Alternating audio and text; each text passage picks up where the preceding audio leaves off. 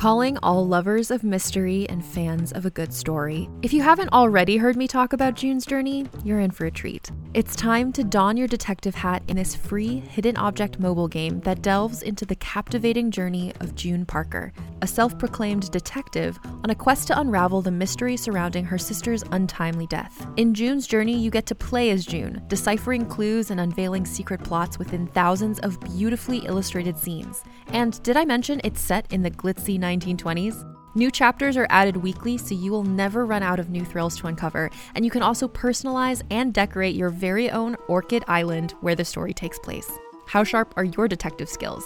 Find out when you download June's Journey on your Android or iOS device, or play online via Facebook Games. Your detective journey awaits.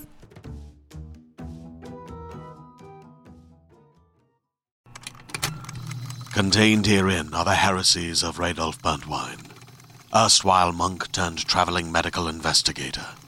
Join me as I uncover the blasphemous truth of a plague ridden world that ours is not a loving God, and we are not its favored children.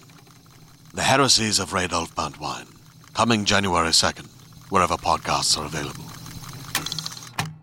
This episode of the IGN UK podcast is brought to you by X Files Cold Cases, available now exclusively from Audible.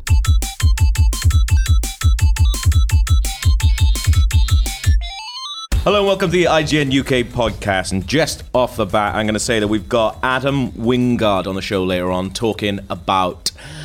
Fuck, what? Death Note. You said he Talking was a very nice Death man. Note. He was a very nice man. Me and, me and Rory Powers went to interview him, and he talks about Death Note, he talks about uh, Godzilla versus King Kong. So that is coming up later on. But before that, my name is Gav Murphy. Opposite me is. Daniel Krupa. To my left is someone who's never been on this podcast before. Andrew Goldfarb. What the fuck? And to the right, Zach Ryan. That's true. I've also never been on this podcast before. what are you guys doing here? First time for everything. Uh, Andrew and I are here to finish up planning for Gamescom, Yeah. uh, which happens next week, and uh, also just come to hang out and do this. nice kisses Yeah. on your guys' I- faces. I want to embarrass you because you just said that way back when you used to listen to the IGN UK did. podcast. I used to write it all the time, yeah.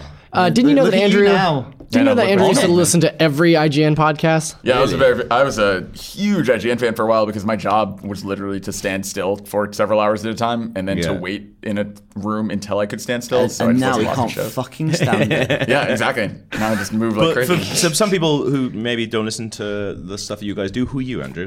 Uh, I run news and out of our San Francisco office, and I am on our PlayStation podcast, Podcast Beyond.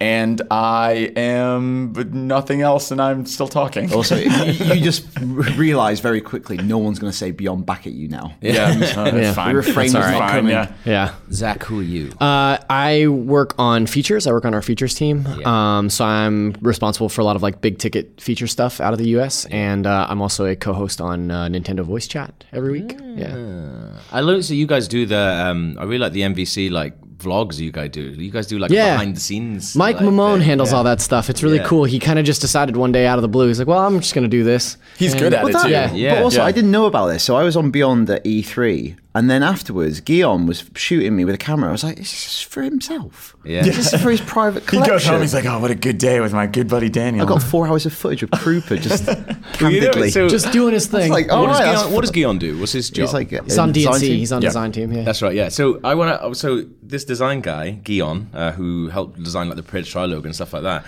I was out boozing uh, E3. You? And uh, he came over to like me and Todd and um, some other people, and uh, he was just like, he was like, oh, "I'm really sorry, Todd." And Todd was like, "It's fine, man. It's fine. Like, don't worry about it." And I was like, "Well." I gotta know what this is about. Right, and I was do? like, what, so what's this about? And uh, basically, what he did was, so like Guillaume was like shooting this like behind the scenes stuff, putting up on his own Instagram, um, and he goes into uh, E3 like it's like before the show had opened, Ah. and we're shooting like a bunch of stuff, just like literally his, From the show floor? face, just like, Yeah. hey, it's Guillaume, like what's up, like to his like you know couple of hundred followers on Instagram. Security guard sees him, you're not allowed to shoot anything Yep. Before all. the, yeah, before the floor opens, that's a huge yeah, no-no. Yeah. comes over, just takes his exhibitor pass off him, and just like get out. It's like what? No, no, no. I work. I work for IGN. He's like, I'm gonna fuck it out. Yeah. And he's just like, it was this big thing that everyone had to sort out, and it's like, What what game got uh, leaked a couple of years ago? Uh, Mario Maker. Mar- yeah, Super Yeah. Mario Well, Maker. people, yeah. people are smart because in previous years, what you can do, you can search Instagrams by geolocation. I used So you can time, see yeah. like if people are tw- like Instagramming from the convention center. That's where Andrew gets all his hot scoops. It's Yeah. all geolocation. Oh, just all year round. I'm just like, oh man, at the LA Convention Center today, I found out that uh, this guy dropped a hot dog in the ground because that's Mm-hmm. all that anyone ever Instagrams from the LA Convention Did you guys think we were going to be talking about video games? yeah. No, that's not happening. fucking printer. And Is so here's a, here's the thing that happened on the way over here. Uh, Yeah. I was talking to Andrew about kind of our game plan coming into the office and like what we wanted to accomplish. Who you in taking out X, first? Y, Z. Yeah. What's that? who you take Our out hit first? list. Yeah, the hit list. And uh, I was like, well, they also invited us to be on the UK podcast. And Andrew's like, that's great. That sounds awesome. What is the UK Oh, podcast? yeah, you'll exactly. find What are out. we talking Well, about? that's the thing. Is like in recent years, we realize. Hey, they've got the they've got the Xbox thing sorted. They've Yeah. definitely got the PlayStation stuff down. Nintendo's down. So it's more it's more it's more lifestyle experiential. That's Perfect. what Yeah. we've got. Yeah, We, we that's don't great. Even, we don't even film ours because like you guys have got all the hotties over in the San Francisco office and we're all like the little British gargoyles, so we don't even film this shit anymore. Yeah. People are actually like, we do not want this. Yeah. it's like it's one of those things as well where we filmed it for so long. And it's just sorry to the people who used to watch the film version. Yeah. But like no one was watching it. It was Yeah, such sure. a pain in the ass to do. Yeah, and suicide rates were like through the roof. after Yeah, that and then footage as soon, went as soon as we as soon as we killed it, everyone was just like, all the people who used to watch this podcast. And I was like, more people have complained about the fact there's Sure, no that video, there's no one video than podcast. Actually used ever to watched watch it. Yep, no good. Um, that's good. But yeah, so let's drop some Adam Wingard on you. So if you don't know what Adam Wingard is, um, he's a really amazing horror director. Um, I really like You're Next. He's a really good guy in that. Um, but he's a super nerd as well. Okay. Um, so he did Death Note for Netflix, which is like their it's an anime. Yeah, it's, and an, it was it's, a, it's live basically action like an adaptation of the. Not basically, Yeah. it is a live action adaptation of the anime. because I, I've the only thing I'd seen of Death Note before was a really shit live adaptation of it, but it was a um, Japanese one. Yeah, they did a Japanese one. Yeah, I Oh, think no it's I think it's Oh, like it's poorly received. Like, yeah, yeah, it's really, crap. really bad. So I was like, I still haven't seen this yet, but we interviewed him. Power saw it, and Power was like super excited about it. Said it's really, really good. Um, I'm kind of excited for it because it looks like a proper horror film. It's got Sure. Willem Dafoe as the. I can't remember what it's called. The monster that The kills big people. scary Creepy thing. thing. Yeah. Yeah, the his big name scary- is. S- I forget. Yeah. Oh, the Green Yeah. Goblin. You're thinking. I've watched. Green Yeah, yeah, that's yep, right. yep. Yep. Yeah, I've watched the anime, but I don't remember that dude's name. But like one of the main characters is a guy called L, and Yeah. basically he's like the guy who's killing everyone, but killing everyone for the right reasons. And L is kind of against him, but is also quite good. So it's like this weird L's thing. a, L's a detective. Yeah. That basically picks up his case. Yeah. Um, and he's can be- when uh, the main character starts filling out the death note and people start dying, L's the person that's like, these are all connected, and I'm going to figure out how. Yeah. And like chases him down. Yeah. Yeah. So the guy playing him is a guy called it's called Lakeith Stanfield. Mm-hmm. He's like one of the best friends in Atlanta, which Uh-huh. is like my favorite thing this year. Like it's so Yeah. so good TV show, and he's also the guy that shouts "Get Out" in Get Out. He's the guy. Ah, he's the Get Out titular guy hero, Get, Get Out. That's a good Yeah. role. Yeah. Uh, he's the guy who says "Get Out." He gets to say it. Mm-hmm. Wow. Like, and if you get to say the actual name of the film, that's the big bucks. Yeah. Yeah. Like the people who say Lord of the Rings and Lord of the Rings. Oh man. Yeah. Oh shit. Like that part where Aragorn turns to the camera and is like, "Ah, yes, now we know once and for all who is the Lord of the Rings." I remember that part. Um, but yeah, so here's him talking about Death Note, bunch of other stuff, and yeah, he was, he was really funny. It's like it's kind of weird doing an interview with Rory. I'd never done that before, and it's like it, you try not to fuck about too much, but it is Rory who I fuck about with 99% of the time. So it's like trying to like do this interview, but then also Actually, listen to the guy who made yeah, the film. actually actually listen to the guy, but also at the same time make sure I'm still taking the piss out of Rory. Um, so, you can yeah. do both. You've can- got, we've got, both. We've got a lot of price for that. Uh, yeah, so the, here's Adam Wingard talking about some nice stuff. So yeah, we were just sort of wondering, like, what's your history with the anime? Well, with with not just this anime, but anime in general, you know, it really goes uh, pretty far back. I mean, uh, if you'd asked me what my favorite film was, you know, when I was in high school, it would have been Ninja Scroll, you know, and uh, and probably Akira right behind that. Um, you know, uh, I, I have a couple brothers, and um, you know, we, you know, one of our main obsessions was anime, and I think it was probably because, you know, I'm from Alabama, and you know, growing up out there, you're kind of you know, all, all, all the kids that you're growing up around just want to talk about trucks and baseball and stuff. And that wasn't really our interest. You know, we were always into movies and stuff. And anime was one of those things that was just, you know, and even like Japanese films in general, you know, like, and, and Hong Kong movies actually. Um, you know, those were just things that just felt so far away and different from where we were that it was just fascinating to us. And so, you know, like it was, I guess it was in when I was in middle school or so um, that uh, Cartoon Network started uh, this thing called Toonami. And I you know, remember Toonami. Yeah, yeah. and you know, so I was obsessed with Toonami, you know, because like they would play, um, you know, stuff like Tenchi Muyo and things like that, you know, and so there was like all these like cartoons that were suddenly coming through that we'd never heard of before, Yeah. and we were able to see and. Um, and so you know, like so, anime was like one of my number one obsessions growing up. Uh, Macross Plus, those kind of things, and so you know, you fast forward, you know, quite a few years later, and um, I'd kind of really gotten out of you know watching a lot of anime um, around maybe around 2006 or so, you know. And um, it was just one of those things where you know my interest just went into different areas, and I wasn't I, I just wasn't up to speed on a lot of things. I would see things occasionally, but um, so you know it was around it was about four years ago.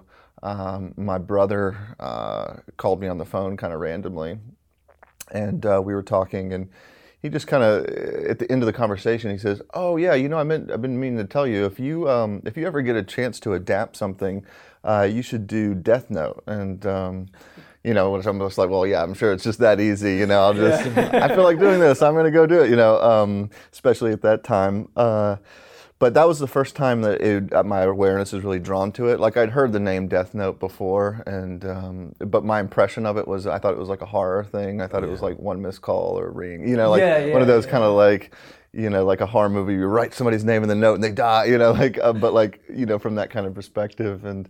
So um, after that call, like you know, that's when I started like kind of you know getting into it and reading the manga. And uh, it- for me, it was the manga first, and then the anime, and Yeah. then uh, you know, and then from there, um, you know, that's uh, that's just where my familiarity went to it. And then it was like oh, a couple years later, again, like another two years, that that's when I randomly got the script sent to me, and it was like, oh wow, like you know, uh, my brother uh, kind of like foresaw this or something, you know, like because he's never told me that I should adapt anything, you know, or you know, even like talking about movies that I should do, and uh, What was that phone call like?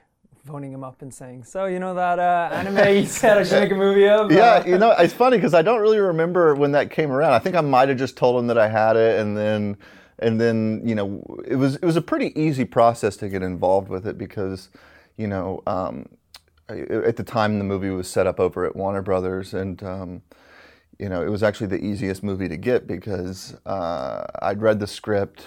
Uh, actually, I read the script the morning before my meeting. I think I'd forgotten I had this meeting, and I was like, "Oh shit, I should read Death Note." And uh, and the script it needed a lot of work, but it was pretty clear that um, uh, that it was the bones of a really cool movie. Yeah. Um, and uh, and it's much different than the movie that we actually ended up making uh, in a lot of ways. But uh, yeah, I just went into WB and um, I met with uh, I can't remember the guy's name. He, he's he's not working there as head of production anymore. Uh, Greg Silverman, and um, you know it's kind of funny because Greg was like pitching me on. Uh, initially doing Meg, you know, the giant shark movie, and I'm like, look, I, I, I, I hate s- I hate the ocean. I, I hate swimming. I'm I terrified of the books. ocean. Yeah, yeah, yeah. I love killing people and notebooks and yeah, no. So, uh, so weirdly, I was just like, you know, I'm not interested in that, but I did really like Death Note, and he was like, really, you know, you're my top pick for that. I was like, no, how would I know that?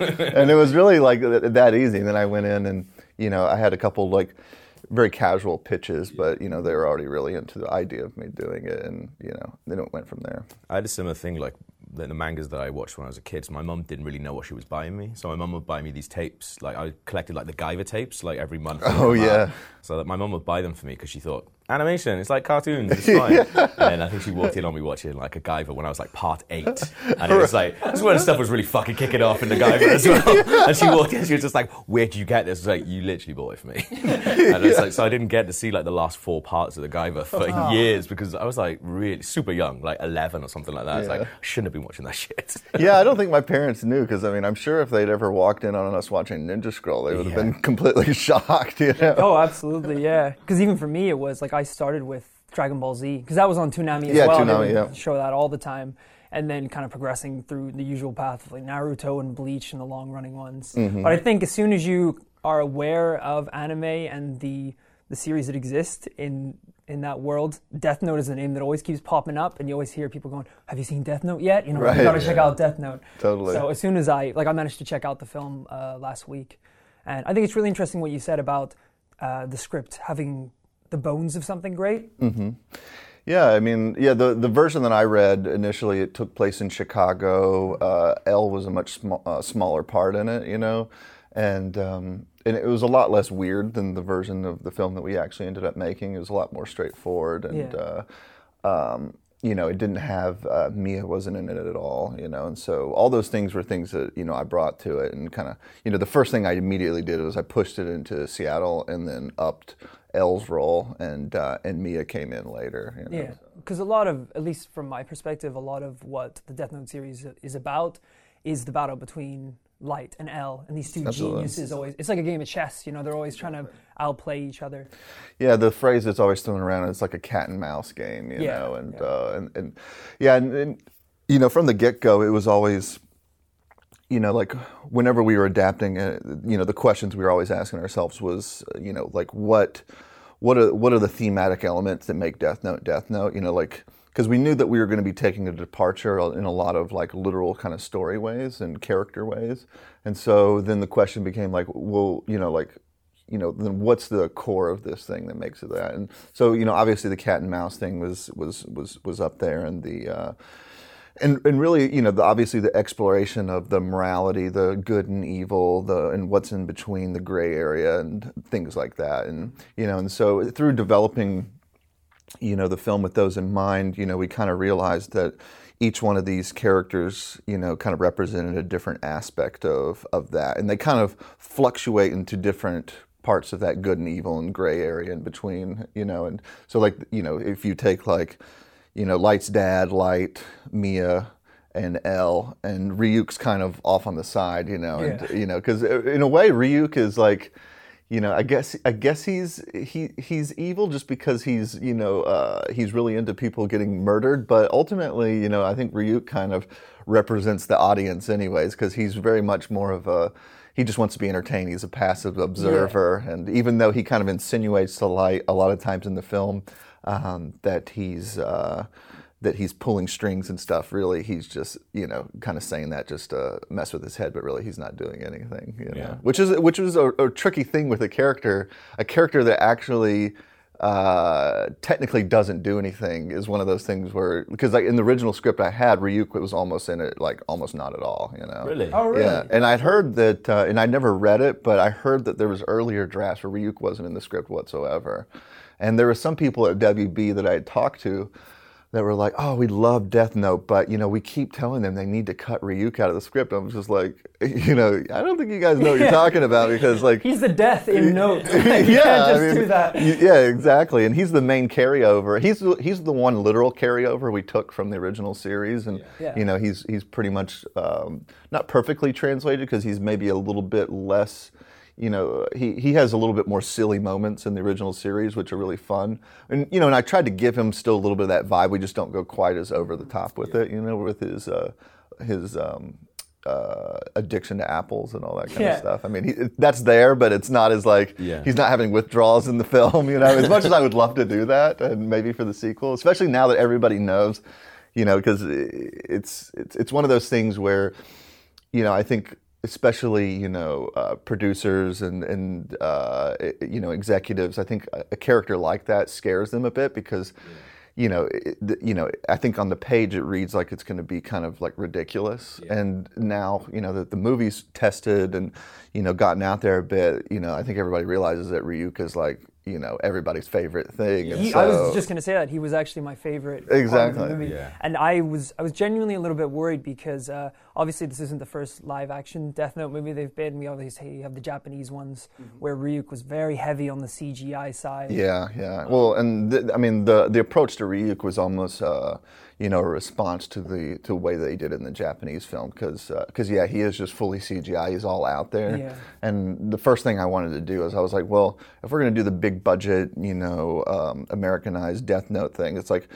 The first thing we got to do is like you know bring Ryuk to life in a way you've never seen before. So you know, uh, you know, actually the first you know, approach to him was, you know, uh, because I did want something on screen, we actually built a eight or nine foot tall animatronic version of Ryuk that's like a puppet, and um, Amazing. You know, Please tell me you have this in your house now.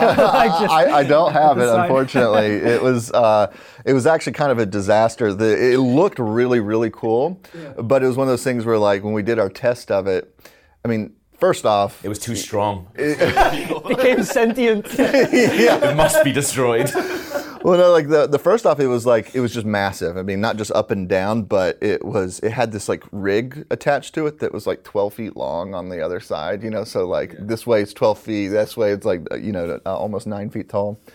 And um, the the animatronic stuff, we just never really got it there. So like you know, if he would like look in this direction, it'd be like beep beep, you know, and like you know, his mouth would kind of like you know, and So the shark from Jaws. Also. yeah, it really was, and and you know, and I was just picturing myself on set, you know, like take after take, trying to get this fucking animatronic thing to work, and so we just threw that out right away. You You're know, like, it's a dude in a suit, okay? yeah. um, and it's funny because like one of my uh, my my VFX editor on the film, he's uh, he's kind of a one of a kind guy where he's he's really obsessed with. Um, you know, uh, 1950s era, like you know, kind of uh, UFO movies and monster films, Godzilla and stuff like that, and you know, so he was like really interested to see this animatronic thing, you know, when I told him about it, he couldn't believe that we'd almost did that. Yeah, I shouldn't have Uh, told him. yeah, exactly. no, but so what we ended up doing after that was is um, you know because we knew that wasn't going to work. Um, we actually hired this actor Jason Liles, who's a seven foot tall actor, and um, he's actually wearing the costume, and we did face replacement. And um, and credit to the uh, VFX team, uh, Colin Strause, who's the VFX supervisor. I mean, he uh, he really helped push the idea of like let's get as much on camera as possible. He's not one of these like it's got to be CGI guys, you Yeah. know, and all that. And what what we did because we knew that he was going to be shot in the dark most of the time, because I always wanted it to feel you know, like you were kind of like trying to figure out what you were looking at. Um, that, uh, but we knew that his eyes were going to be glowing, so that there'd be something there. And so on set, um, you know, it was the full costume. The face was cut out, but they they created these kind of LED uh, glasses that kind of look like these red lights, you know, that look like eyes, you know. Um, and so it, it gave us a lot of confidence, you know, because we could look at that and say, okay, you know, like even though we're not lighting coming this face, you know, Yeah. you know what's back there. You know that the just the eyes alone is going to sell a lot of it, and uh, Yeah. you know. He was he was scary. I mean, because I, I, I the first time he came uh, on screen, you have that scene where he's kind of silhouetted and you see the spikes rising. Up, Oh, yeah. like beyond the shells, and I was like, oh, here's Ryuk. He's gonna like he's gonna have some little corpse and jokes. and then 30 seconds later, just petrified. You know, like it really played out well. I would have loved to see the animatronic, but Yeah. the final product was exactly. definitely good. Yeah. I guess like Willem Dafoe's, uh, Willem Dafoe's voice sells it as well. Was it always going to be Willem Dafoe? Yeah, well, you know, funny enough, um, you know, uh, whenever we were first compiling our list of, uh, of people who were going to voice Ryuk, um, my, my initial thought was like, let's do something completely unexpected with it um, and kind of base it around more of like Ryuk's glam rock stylings, you know, because he clearly hmm. looks like he's like an 80s goth glam rocker. Yeah. And so I was like, it would be really awesome if David Bowie did the voice. And so, like, you know, like he was at the top of the list. And then, like, right before we got into the casting of it, then David Bowie died. And so it was like, wow, okay, that's, you know, that, that didn't work out, you know. and so then the next person on the list, I'm not even joking, it was Prince.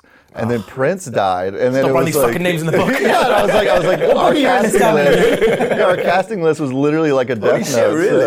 So, um, so then I kind of decided like, let's not kill any more music icons, and uh, and Willem Dafoe was at the top of the list uh, for actual just like normal actors, and. Yeah. Uh, you know, and for me, it's really rare that you the first guy you go after is the one that you get, and Yeah. um, you know, we, he was the first one we actually approached, and uh, and and he just immediately said yes uh, for whatever reason. How do you think it would have worked with Prince doing it?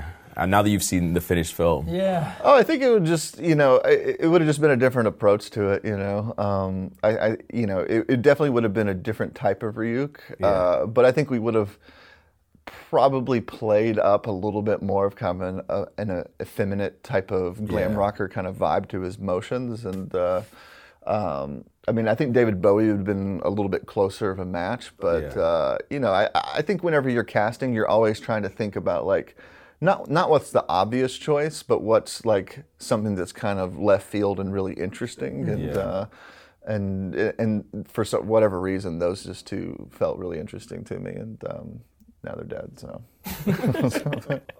Amazing. Uh, so I'd love to talk a little bit about the ending of the film, which Mm-hmm. is kind of left quite ambiguous and open-ended. Mm-hmm. Um, is that an uh, indication that we might be able to see more films in this franchise? Because obviously, if you you know if you've seen the series, you know there's a lot more content to cover. You've got Oh, yeah. um, uh, Near, Near, Mello, and the other detectives. Is this Lots of something that you'd like to possibly do in the future? Uh, absolutely. I mean, when I pitched it to Netflix, you know, like because you know we were at WB and the movie went into turnaround over there. Um, you know, WB was going through sort of a um, a bad spot. You know, with uh, they had a couple flops in a row, like Pan, Heart of the Sea, and stuff like that. And so they were kind of getting, they were kind of emptying their slate of anything that was a mid-budget range movie, and. Um, and so, uh, you know, we got the axe pretty, pretty abruptly. You know, it was really, it was actually kind of shocking because um, there was no indication that it was coming down the pipe. Everybody was like, "We're good to go. This is happening." You know, we were doing budget uh, breakdowns and everything. And I was finishing Blair Witch at the time, so like on Friday we finished the mix for Blair Witch. I went out of town Saturday and Sunday with the idea that Monday I was going to come back home and start working on the film. On the drive back, I get a call from my manager, and he's like, he says something kind of cryptic. And I'm like, what, what do you mean? And he's like, oh, wait, you haven't heard? I'm the one who's going to have to fucking tell you. And then he tells me that, like, the movie got dropped at WB. And it was like, wow, okay. You know, I'm literally going there for the first day. And So this is uh, before Blair Witch comes out. So like obviously before Blair Witch went it was- bananas. and, yeah, exactly. yeah, It was way before, and so, um, and so that was like a big bummer. And uh, you know, and I thought, okay, well, there's no way this movie's going to happen. You know, this is like you know a really expensive rated R movie about a magic notebook and a demon. you know what I mean? I was like, who's going to pick this up? You know, and which. Ultimately, it's fine because I think WB would have lost the nerve and they would have gone PG-13. And I think there was already sw- slight whisperings of um, the budget going down um, and and we were already kind of like right at, we you know we, we knew what the movie needed to cost. And um, so you know it wasn't but like a week later Netflix you know kind of swooped in and it was just kind of like perfect timing. for everybody. And they were ready to do it the budget. Actually I think we did it for even more than what we would have done it at WB and obviously the rating was an issue. So when I went to Netflix you know like my I uh, I- pitched them, you know, as it as a series, you know, because obviously, you know, this film doesn't cover a lot of territory, you know, even though like even what we cover is still basically just loosely based on what happens in the manga. You can still kind of follow, you know, what you know, basically the first two, maybe two and a half books, you know, not counting like Mia's involvement or Misa, and um, and so um, so yeah, I mean, like I, I saw, I see it as at least two films. You know, I think there's like a solid two films, maybe three, and then you could spin it off into other things. Like I think it'd be really cool to do like an L, you know, origin story movie. You know, where you kind of see.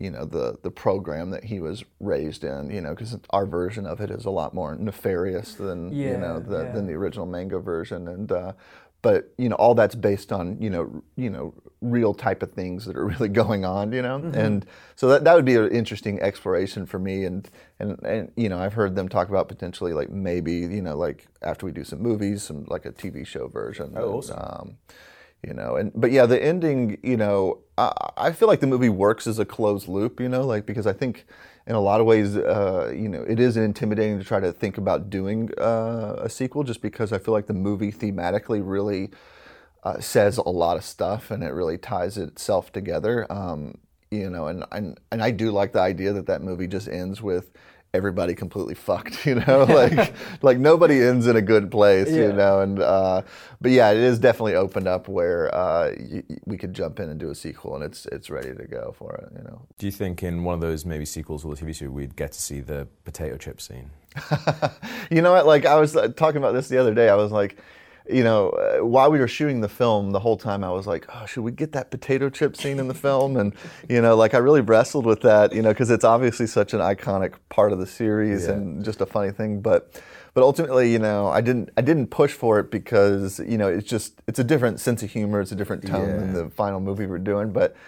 You know, in retrospect, what I should have done in the last round of like pickups is I should have shot like a post-credit sequence for it, you know, and uh, just thrown in it at the end. And you know, I was, I'm really kicking myself uh, for not doing that, you know, 'cause I think it would have been fun. thing is, it's hard because like one of the things we want to talk about is like how difficult it is dealing with like how do you get the balance right between dealing with like super dedicated fans who are expecting like a few things from a Death Note thing and actually wanting to make your own movie. Yeah, I mean, like I, think initially when I went into it, and you know, and I started developing the script, you know, I, I really tried pretty pretty carefully to stay as close to the source material as possible. But um, ultimately, you know, when you take you know uh, something out of Japan, you know, Death Note in itself is such a Japanese thing in Yeah. pretty much every way, you know. And so when you take that out of Japan, it just changes everything, you know, really, and um, including like the character motivations and all that kind of stuff. And and so, you know, I, I found myself like in kind of a weird position where the more I tried to kind of keep it the same, the, the more it just felt like it, it, it just kind of fell apart Yeah. in this context um, for whatever reason. And so, yeah, I was pretty terrified the whole time because I was like, I just, I know that there's going to be some people that are going to eat me, so eat me alive for, you know, some of the decisions we're making, you know, because especially like the decisions in terms of um, the way the characters act. You know, Light is very different. You know, in a lot of ways, Mia is actually much more like Light in the anime. You know, Yeah, I agree Um, with that. But you know, the idea with them was always to you know, uh, you know, I just thought it was it, it was very interesting the the the kind of dynamic, the Adam and Eve kind of dynamic of you know the male and female coupling, you know, coming together to uh, give birth to Kira, as opposed to it just being about this one guy. And you know, obviously, L has a different um, escalation of his character. You know, uh, in in the anime, he would never he would never emote in the same ways he does in, uh, in our film. But you know, that's a purposeful thing that we're doing. You know, in terms of, you know, his background is different in this one, and his relationship with his handler Watari is one of those things where once Watari's out of the picture, you know, L's L's not only kind of like starts falling apart, but at the same time, it's almost like he's starting to develop more of a personality and Yeah. becoming more of a human, you know, which involves him becoming angry and emoting and all those kind of things. yeah. And he stops eating the candy, and the candy may or may not be, you know, like some sort of weird uh, mind control additives in there or something, you know. Um, so I think that's what you got to do. You've kind of got to make your own thing with it. Yeah. Because like I remember, like I was a huge fan of Ju-on, and then when they remade that, when they made like the American version, everything was exactly the same except for the main character. Yeah, it was like, now Bill Pullman's in it. Yeah, like, it like took place in Japan. It's just like, why have you kept everything? Yeah. Well, yeah. and changed it? Like this is pointless. That, that's ultimately kind of the conclusion I came to too. Is I was like, this just has to be, you know, Adam Wingard's Death Note because, you know, whenever you're adapting something, if you adapt it really closely, but you just change a couple little things, Yeah. I feel like that's just more offensive than anything. Whereas at least this. You know, from the very get-go, we're saying this is a whole new beast, and Yeah. you know, obviously, like there's inspirations from the original series, and you know, and, and some direct carryovers, but for the most part, it's a, it's a new experience. You know. I do. uh, When I was watching it, it did feel like it was the same situation where a Death Note has fallen on someone called Light, but almost as if it's in a parallel universe where Mm-hmm. Yeah. the characters are all there, but just tweaked ever so slightly, and events play out in a completely different way. And the only one I really feel like could have existed in both of those worlds is Ryuk. Exactly. It's as if he could, you know, he's wherever the Death Note goes. Well, that's right. Yeah, he's like the carryover, and you know, I mean, and, and and the thing was, is getting into it is that you know, and obviously we've had a little bit of controversy in terms of um, the approach to it, but uh, then again, you know, people haven't seen the movie, so they're kind of lashing out at the fact that you know most anime adaptations have been horrible. Um, Yeah. but uh, you know, like it- you know, when we were going into it, it was kind of like, okay, you know, here's this manga series. Uh, here's the anime that faithfully adapts it to a T, basically, and here's like you know four or five movies or whatever it is, you know, that have already adapted this thing. So this has actually already been done before, Yeah. you know, and so instead of doing this kind of like you know half-ass bullshit version of it let's just take this and do something completely fresh. And you know and the the creators are 100% behind that vibe. And you know they've seen the movie and stuff and they like the movie. They like the direction we took with it. And um, you know uh, i think some of the main notes they had for us going into it was um, you know, on the page, I think it read like it re- re- read kind of funny where like L's like getting into a private jet and all these kind of things, and they're like, you know, L L wouldn't uh, be obsessed with uh, you know any kind of things like that, and I was like, well, he's not obsessed with it in this one either, but like you Yeah. know, he's in a situation where he just doesn't have to worry about anything, you Yeah. know, like he wants to go somewhere, there's a jet waiting for him, there's a limo waiting for him, you know, because he's he's on a hold, he's on a breakaway civilization type of uh, uh, kind of reality, you know, Yeah. he's he's living outside of our reality to a certain degree. Yeah. So one of our favorite movies this year um, was Kong Skull Island. Mm-hmm. Obviously, you're taking over uh, from Godzilla. Yeah. Um, what? How He's you? wrecking the cities now. He's pretty tall, man. like, how are you approaching Godzilla v King Kong, man?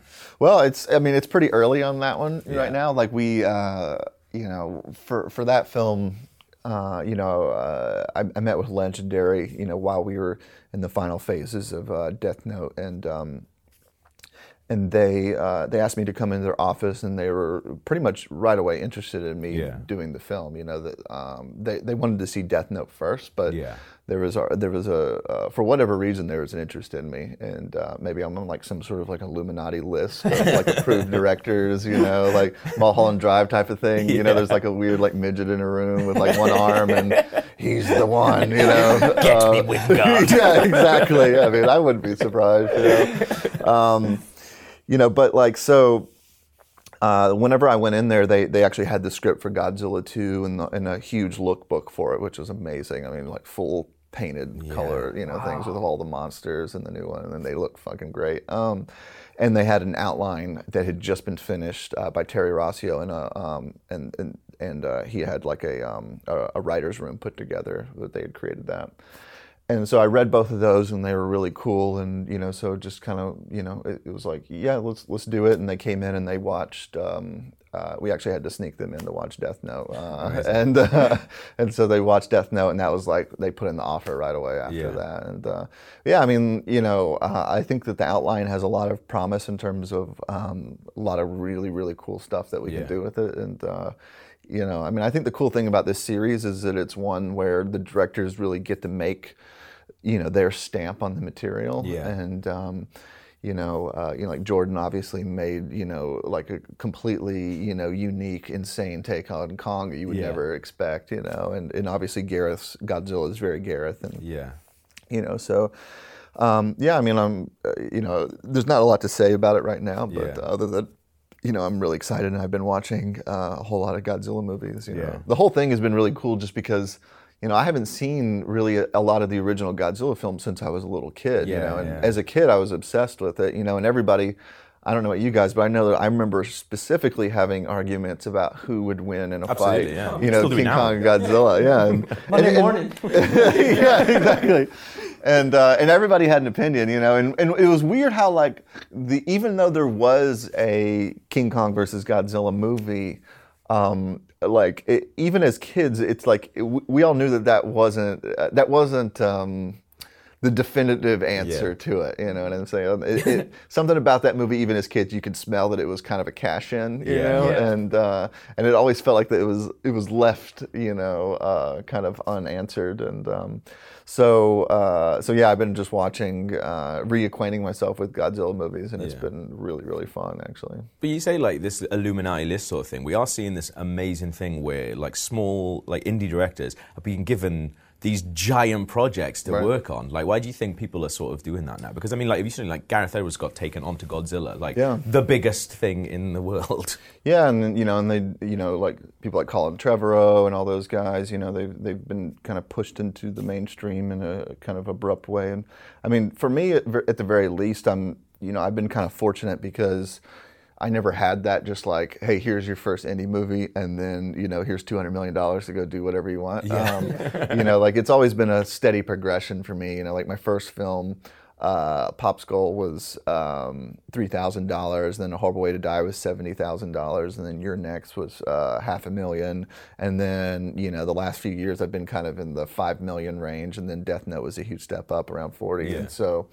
Um, so I've I've been able to you know have a trajectory where it kind of makes sense that you know now it's like okay I, I don't know why I didn't get a chance to just like go from my half a million dollars, you know, to a two hundred million dollars. But for whatever reason, this is how it's worked out. But Yeah. it's really good, and Death Note's a really great kind of uh, stepping stone to at least understanding the mechanics of you know big studio filmmaking and um, you know and that kind of thing. Yeah, and just finally, because we've been wrapped up, like I know you like you've worked with Larry Fessenden in the past, and uh, he's like super involved with this video game series Until Dawn now. Like you know, we obviously we're a big fan of your horror stuff. Would you ever sort of consider moving into like video games or having a crack at that? Yeah, I think that would be really cool. I mean, uh, actually, my, my brother, the one that uh, you know talked about Death Note to me, uh, he uh, Brother he, sounds cool, man. He uh, he actually he actually um, he he designs video games and stuff. Oh, and, sweet. Uh, he, he used to work at EA Games for a little while, but um, yeah, I mean, I, it's not something I've put a lot of thought into, but uh, it would definitely be something interesting. But you know, right now it's just. Uh, you know, my, my career trajectory has just been trying to get bigger and bigger movies, basically, because you know, ultimately I'd like to do a Star Wars film or something like Yeah. that. You know, so it's kind of trying to go in that direction, and then and then I have a bunch of other projects that uh, I want to do, but Yeah. a lot of them are very expensive type of films. Like I have Yeah. a war movie that I want to do, and um, but I don't want to do it for cheap. You know, so uh, a lot of this stuff, you know, getting these bigger and bigger movies is really about the long game. You know, and Yeah. you know, in the back end, being able to do the movies I want to do, and then once I've, I've there's there's there's about there's about three movies that I'm really obsessed with doing. You know, is like uh, uh, you know, and then once I get those out of the way, I think I'll um, I'll feel. Uh, a sense of fulfillment, and hopefully Put I'll have a decent amount of money. yeah, exactly. Just fly back. Yeah. yeah, exactly, exactly. And, um, Awesome. Thank you so much for talking to us, man. Thank you. Yeah, thanks. Cheers. Thanks, man. So a funny thing happened just before, just after that interview. What? So if you don't know, these interviews take place like in hotel rooms, and it's in a really fancy hotel called the Corinthia near the South Bank. And I was there that day because we also interviewed Iron Fist and Daredevil right yeah, after. yeah. It was like a Netflix junket. yeah. So because you guys were doing that, I was like, I don't want to just be quiet in that room for like thirty minutes. So I. I stayed in another room, but I really, really, really, really needed a wee. And all, all Netflix for some reason. Usually you can use the toilets in the in the holding room. Yeah. But they locked them off. Yeah. They put big Netflix advertising, so I couldn't get into the toilet. I was dying for a piss. I was like, how long are they going to be? I was like, and I was like, you were like 40 minutes by the end. Yeah. And I went down to the room and I was like, I really need to get in there. But there's all these other vacant hotel rooms. And I saw my friend who was waiting to do a written interview with Adam Wingard sitting outside the hotel room. And I was like, oh man, I need to go. I'm just went went into this toilet. Oh, it's amazing. It was so good. Like Pee you or know- poo? Pee, pee. Okay, right. One for the record books. Oh, so good. And then while I was wrapping up my business, I realised Adam Wingard and my friend were in that hotel room. At, started to do the written interview. So I was like, You're just there. Ah! so I'm like trapped in the toilet going, do I wait for this 20 minute written interview in this toilet or do I style this out? So I, I flushed it, washed my hands, Yeah. and I walked out and I was like, all right. And I just walked out of the room. Yo, we good. And the Netflix PR was Just going, drop the deuce. So my friend who was doing the interview, he's like, "Yeah, at the beginning of my interview, we knew you were having a piss." Yeah, that sounds like something out of straight out of a sitcom. Yeah, really. Yeah. It Yeah, that's actually a Larry happened. David moment for sure. We, we, it was a weird day that day because we also because we just had we just done Daredevil or we were about to. Oh, we're about to. Oh, no, yeah, yeah, yeah. And, uh, oh, yeah, that was annoying. He just uh, so Iron Fist was the guy who plays Iron Fist. Uh, Finn Jones. Finn Jones, yeah. He um he kept the mic on. He just fucked off. He's still we had to do this other interview. Oh no, you had to do the Defenders interview, right? Yeah, with the showrunner afterwards, yeah. and he like took our He took the mic, mic. and it was just like this really weird thing where like the PR was like, we're, we- we've just lost 15, 20 minutes, which is you know two interviews probably. Yeah. Um, and the PR's like getting really stressy, but also he can't be stressed at us because it's not our fault. Iron Fist fucking took it. It's his Yeah, fault. right. So the P- PR's like, I'm trying to. and be he like said he was going direct as I straight to the Eurostar. And I was like, "Have we just lost our mic? Is he taking it to Paris?" But I was trying to be as like direct as I could with that guy because he was just like, um, "You guys might have to do without," and I was like, "Oh, we literally can't. So we need just need the mic back." And he was Just like, go- yeah." And he was just like, I told the girl, I was like, "Oh, by the way, um." Iron Fist just took our mic, and she's like, "Oh," and I was like, "Oh, we need to interview the guy from Defenders like right now. Like, can you just?" And she was like, "Yeah, two seconds." Picks up her phone, just starts like banging out a text like, Uh-huh. "Iron Fist taken." I, I was like, maybe phone number. Just call I don't know. Yeah, maybe just get on the phones. Yeah. Um, and it was like this weird thing with like the PR was trying to like rush us along, going, "Yo, you might have to do it without." It's like, "Oh, we literally can't." He's like, "You know, like when you give someone an answer that they just they can't do anything with." So he was just like, "I'm just gonna stand outside." Great. uh, but it was good. We did a bunch of good interviews. Wait, Uh, did he bring back the mic? Yeah, he did. We got it back in the end, so and we did. That's it exciting. Went on, but one of the thing that Wingard talks about. So he's doing Godzilla versus King Kong. Like he's the guy who's going to take over that. So we talked about like you know the cool thing of like indie directors taking over these like Yeah. massive projects. Now that's, that's a really cool bit of the interview. But we actually went to see Shin Godzilla the other day. Have you guys seen this? No, but I've heard really awesome Yeah, I hear about nothing it. Yeah. but good things. Yeah. It's, I It's a- loved it. I think I loved it more than you. You loved it more than me. Yeah. I loved it more than Rory, Yeah. and we all loved it more than the man who walked out after 20 minutes after two cans of Stella next to me. Yikes. Um, so yeah, I've heard about this for a while. It's been on a bunch of flights, but I think it's a I've really talked- yeah. interesting movie. But I've, I've talked to Rory about it a couple of times, and we were like, "Oh, we need to see this in the cinema." So Yeah. there was like a screening the other day, like a fan screening. So we went to that. They had one Um, showing in, in San Francisco, uh, and it was during E3. Wow. And so I didn't get to see it in the theater, but I really want to see it in the theater Yeah. because I, I heard it's an awesome movie. That's the thing. Like we Yeah. heard nothing but good things, and like it's kind of this weird thing where it's kind of like um, this. I think it's meant to be funny. Yeah, it's not what I was expecting at No. all. I haven't watched any trailers, but it is like a bureaucratic comedy. Yeah, you, you mean you said it really good. It was like it's like the thick of it. Yeah, like, you guys watch yeah, the thick of yeah, it. yeah. So it's essentially that. But so all these agencies, Godzilla. if Godzilla happened, everyone passing responsibility, going, "Well, we don't have the task force. You, uh. I think it's your department." It's like we'll have to create new laws, and it's just like. It's hard to watch that in Japanese because I think it's like really fast-paced dialogues. So it's cut between those cameras, and it's like they go to the prime minister's office, then they go Yeah. to a meeting room, then they have to go back to the prime minister. So there's a lot of corridor walking. Sure. So it's very like the thick of it. Yeah, it's really and like we were laughing quite a lot, but then but it's quite serious as well. But then like you see Godzilla. Well, well, I thought it wasn't Godzilla first, but you basically you see him in like really, really unevolved state. Um, which to me just like this weird sea creature, like glob of red, um, and he's got the stupidest eyes I've ever seen. Like, fish eyes. like proper like fish eyes, Like googly eyes, like Googly- like a dead rare character. yeah, it's like a rare character. Like he's got these eyes, and he, as soon as he showed up, we just fucking burst out laughing because it's really funny. But we were the only ones laughing because it was a Godzilla fan screening. Yeah. Sure. And they were Yeah. like, oh, of Are you course. guys are you guys old school Godzilla fans? I've Yeah, seen a few of the a lot of them, originals, yeah. but Yeah. not like. I grew up watching those movies. Like, they're some of my favorite movies, and I really love the old style of like just a dude in a rubber suit, Yeah. especially from the like late 60s early 70s era Godzilla films where it's like they really go over the top where he's like fighting with like Jet Jaguar and he's like like flying on his tail and kicking people and like it's just ridiculous. Dude, you and your like- Jet Jaguar. When we were in Japan, he went to literally every store we could find to find a Jet Jaguar figure because they only had what was it Ultraman? Ultraman. Yeah. I don't know what was- Jet- what's Jet Jaguar? Jet Jaguar is a uh, man-built, a human-built robot that fights along God's uh, alongside Godzilla in a couple Amazing. of Godzilla films. Yeah. And he, he's a robot that has teeth for some reason. He has like these sharp teeth. It's very strange. Um, but there's a whole song about him from. Uh, He sounds from one of the- brilliant. yeah, he's great. Is he Uh, um, piloted remotely or uh, I don't remember. I don't think so. I think he's just uh, He's just sentient. a sentient robot. Yeah. Oh, good. Um, good on him. But yeah, it was really funny because we kept going into all these hobby shops in Japan, and uh, Marty and Andrew kept being like, "We found him, we found him," and I'd be like, "No, that's just Ultraman again. Like you just found You said it way Ultraman." angrier than that Yeah. though. It was like it was like the implication was like, no, you fucking idiots. That's clearly Ultraman. He's like that. Ultraman. He's like that with the, um, Again, the guy behind the show. I was like, oh, can you believe these guys, right? this guy knows. It was really great because I kept going into these shops and asking the shopkeepers if they had any Jet uh, Jet Jaguar stuff, and these dudes would get stoked because Yeah. like it must be such a rare occurrence that a anyone is looking for Jet Jaguar and b let alone a Westerner. Yeah, so Yeah. he'd be like, oh. Jet Jaguar. we can finally No. sell this stupid piece of crap. You I were really feel close you to doing a Japanese accent, Nah, weren't you? definitely not. Definitely not.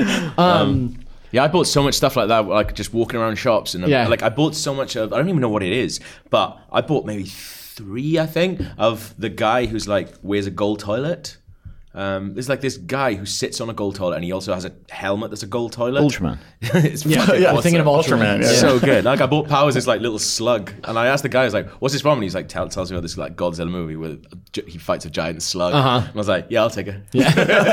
Great. Quite poignantly, we saw it on the day the guy who was in the original Godzilla suit died. Yeah, Oh yeah. did. Oh, yeah. I saw that. Yeah. Uh, are you Uh, guys? that's a bit heavy, isn't it? Are you guys uh, Evangelion fans? No. Okay, so the guy that created and directed Neon Genesis Evangelion, the world's most famous anime, Yeah. he also directed this new Godzilla film. Oh, wow. And uh, I've heard that it's like a very clear, like one to one that he directed. Oh, cool. Both of those things, like people that have seen it. Oh, cool. Like Jose Otero saw it. Yeah. Uh, may he rest in peace. He saw it, and uh, he said that he's like. It, Obviously, this dude directed it because it has Ah, a very Well, there's a, feel. yeah, there's a. I'm not going to go into specifics if people want to see it and spoil it, but there's an amazing sequence at night involving Godzilla where Oh, he yeah, that's uses really some of his abilities, and it- that's really cool. Is it still while he has the fish eyes though?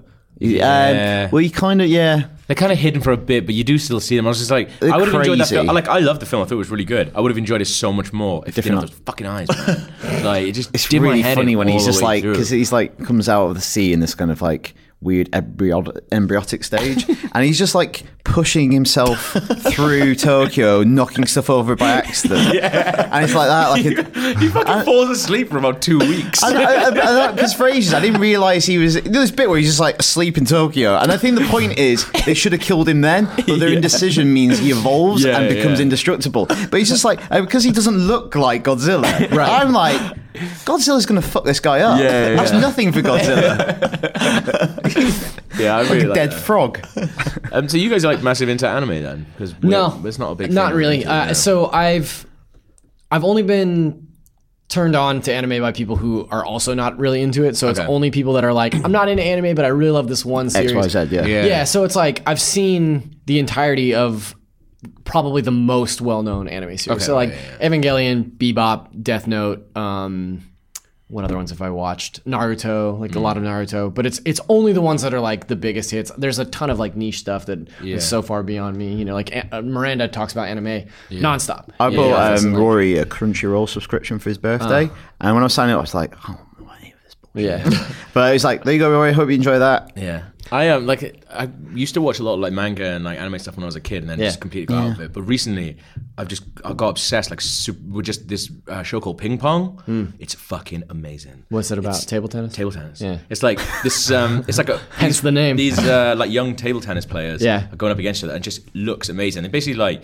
you know, at the end of like every Dragon Ball Z episode, they'd just be fighting for a bit. Yeah. it's like that, but ping pong. But ping pong. It's yeah, so there's good, a man. there's a a show that I've watched one episode of with with Callie when she worked with us. We were capturing for some anime feature that I was producing. Yeah. And I think the show is called I don't remember what it's called. Um, oh, Food Wars. Okay. Yeah, and it's just it's an anime battle sequence, but it's all about cooking.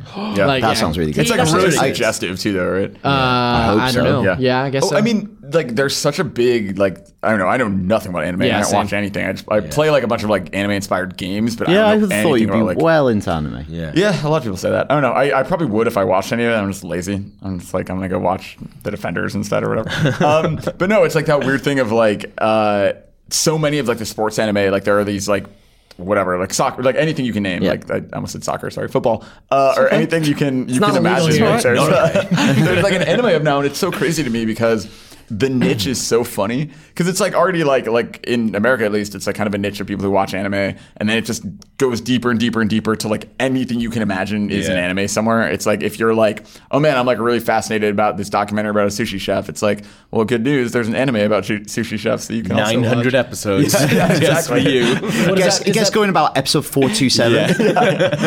Is that rule number forty four? Like if there's Yeah, probably. Yeah. If you Yeah, yeah. think it, it's an anime. Yeah, it's an anime. I actually started watching uh, this anime that's happening right now called uh, My Hero Academia. Recently. I've heard about this. Yeah, Rory started watching it it. rules. Like I, yeah, it's so cool. It's a, it's about a alternate future where everyone has superpowers. Okay. Yeah, and this the story centers around this one kid who doesn't.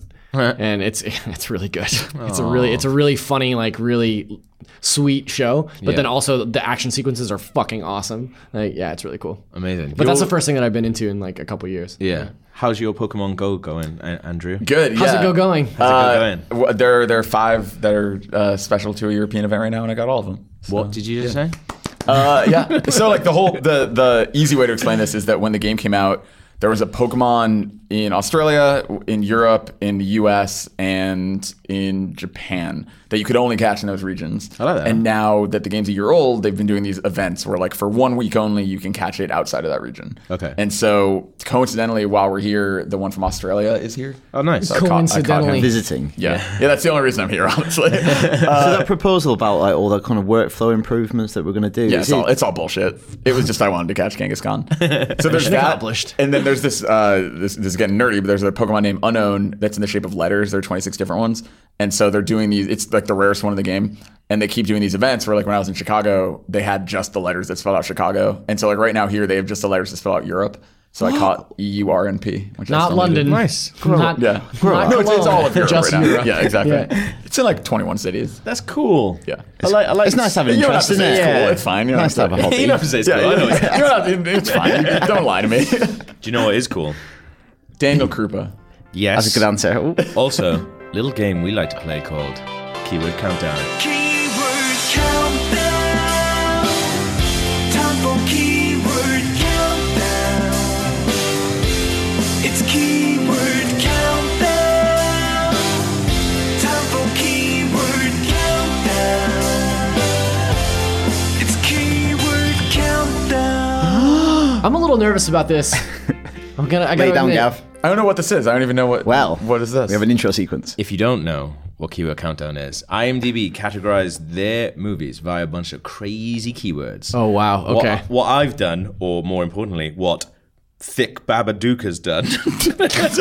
Because like I've basically started playing this game, and then people started sending me rounds, Which has made him So- obviously lazy, so he doesn't have to Yeah, do of any more. course, of course. Um, so what Thick Babadook has done is taken five movies.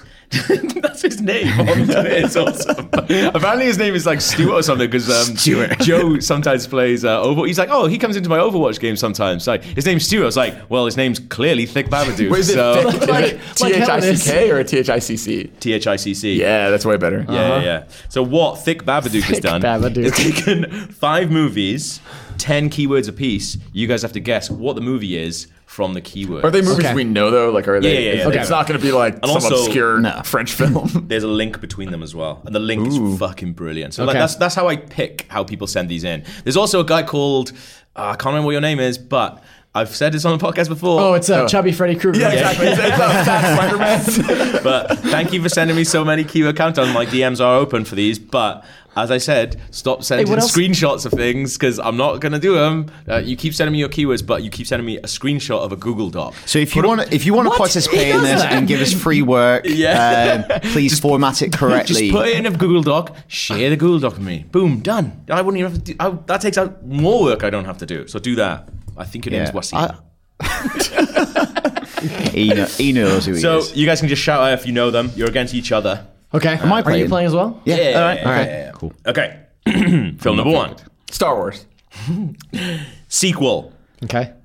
Empire Strikes Back. Secret Passage. Temple of Doom. Temple. What? Temple of Doom.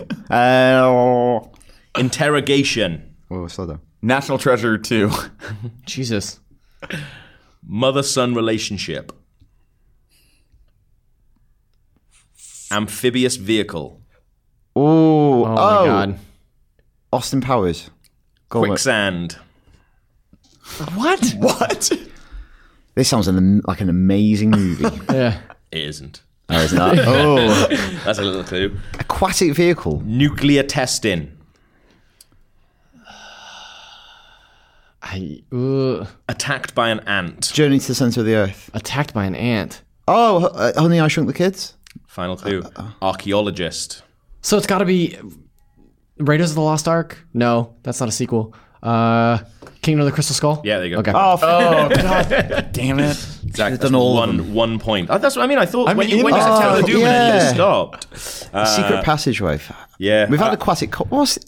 Oh, is it, it just goes into that river, doesn't it? No idea. It's not an aquatic car. That's just Oh, a car in a river. Amphibious vehicle. Yeah. That's not an amphibious vehicle. That's just a car in I would- water. I think I would've had it- once. Hey, dude, needed blame to. IMDb. Yeah. yeah. I would. I, I think I would have got a nuclear testing because that. I- Yeah, I, feel the like nuclear testing that The- bit is cool. What was that from? That was With the fridge? Yeah, that I bit that. is cool. I like that. was that taken from not something cool. else? Was it? When he They- happens upon like a, a town. See, that's I think like- that I think part's that- cool. I think Yeah. once the explosion happens, it's not cool. I, think, like, what that is is originally the DeLorean in Back to the Future was going to be a fridge. right. And then they were worried that kids would get in fridges, and you can't open a fridge from the inside because of the vacuum. So you mm. they can weren't die worried in a about that. Crystal Skull because everyone fucking hates Crystal Skull. Even kids are just like, I'm not getting in a fridge. George, that you've been trying to get this fridge thing in a movie. Here we go. Film number two. Based on novel. Okay. Misery. Wow. Scene during end credits. Okay. Two word title. That's a tag? Yeah. Okay. Calling someone fat man. this is a hard one. Jazz band. Uh, I was gonna say La La Land. That's three. Suitcase. Dumb and Dumber. Writing in lipstick. Ah. the Shining. Breaking someone's thumb. Horse race. Seabiscuit. Final clue. Billiards. Call that pool in the U.S. Ah. Mm-hmm.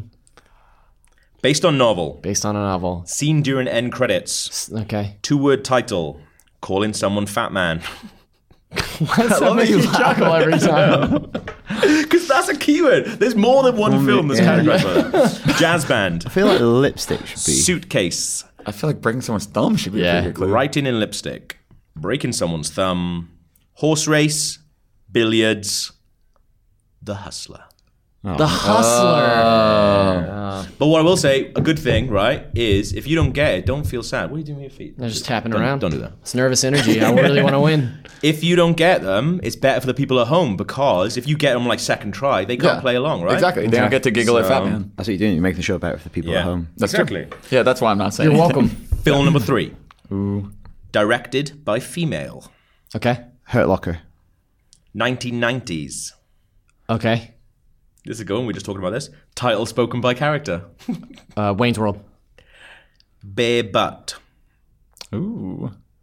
Pretty Woman. U.S. president. The American President.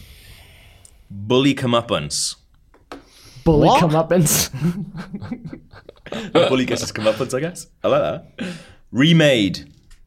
oh, That should be. Made. that should be a huge clue. Yeah. Drugs. Point Break. Yes. Yeah. Ah, nice. Well done.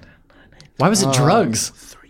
Three points to Zach there. Well done. You add Kathryn Bigelow as well because you said I know, Hurt Locker. Hurt Locker, yeah. Yeah. do any of our other ones? Drugs. Undercover cop. Extreme sports. Well done. I actually didn't know she directed Point Break.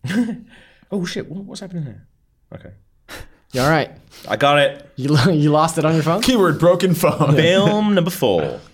Erection. Oh, good start. Good start. Killed in an elevator. Captain America, the Winter Soldier. Mission Impossible. Sniper. John Wick. Neo-Nazi. American History History X. You said it first. Magician. not. it's not. Yeah, doesn't matter. Magician. Sniper. Neo-Nazi. Magician. These are all my favourite things. Apart Yeah. from neo-Nazi. And erection. Apart from neo-Nazi, just point out. Mafia. Penthouse. Bail bondsman. Lake. Final clue. Mystic River. Casino. That's a river, isn't it? Not a lake. Erection. killed in an elevator. the erection was killed in an elevator. Sniper. Neo Nazi. Magician. Mafia. Penthouse. Bail bondsman. Lake. Casino. Smoking Aces. Oh, Oh, never wow. even saw that movie. I saw that movie, but I'm not There's a going to remember. magician in it. Yeah, that's the thing that I There's an think erection in it? there's loads of. Uh, they're all different types of um, assassins. All right. Yeah. There you go. Zach, you're the undisputed champ. Yeah. I don't know. So Zach's got two guesses, four points. So it is a hard week. It's a hard week. Mm-hmm. Um, That's what you get from the thick Babadook. Oh, do you get that's more? what you get from Thick Babadook. I didn't even realize you get more points the earlier you went. yeah. yeah. Oh, yeah, yeah. So it goes 10. That's what you got. You should have a guess. Yeah. Yeah. That's why I said misery. We've only I know got- it's probably not misery. like if also there's But like if you get 10 points. Yeah, hey. We've it got- has happened. we've Yeah. got we've got a league table and there's another section of the league table tables like first clue guesses. Ooh. And there's a, I think Joe's got two. Joe's got two, Dale's got two, you've got one, Scrabbies? Al's got one. Yeah. Yeah. Joe's good at this game. Um, All right. who I think Rory's the only one without one now. Well, I'm definitely going to be with that one. Well, yeah, no, have a go. There was a bit I've actually for, never seen a film, so this is very difficult for me. Very confused right there now. was a bit for ages Time where out.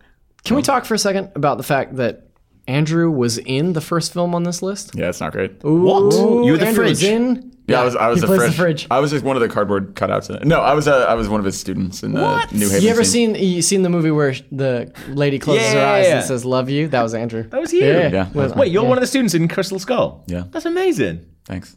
Were you directed by Steven Spielberg? Did you Goddamn see him right he was. Yeah, I'm in. shit. I'm, I'm in the back. You can you can't even really see me in the classroom in the movie. You have to watch the bonus features in the DVD when they No pan thanks. the camera because I was in the back corner of the room. Really? So it was one of those things where I told everyone like.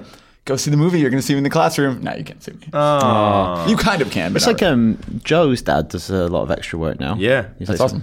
Alicia's in a bunch of the Harry Potter. films. Yeah, Yeah, that's right. That's Is she really? Yeah, yeah, yeah. Yeah. Yeah. She's in the Great Hall. Like as a featured extra? yeah, Yeah, yeah, I think she's Uh, like she gets a one, man. She got yeah, her own one. yeah. And Yeah. she's like, She's got to be in like a battle scene, I think. That's amazing. Like, yeah. She played Neville Longbottom. Wow. I know he looks really different these days. Oh, he's so hot, man. I know. Here we go. Last film. One word title. Misery. Cult film. Seven. Hairy chest. I keep forgetting that these are tags. Yeah, yeah. You know what I remember? I'm like, that's such a weird thing to tag a film. Flubber. Drink thrown into someone's face.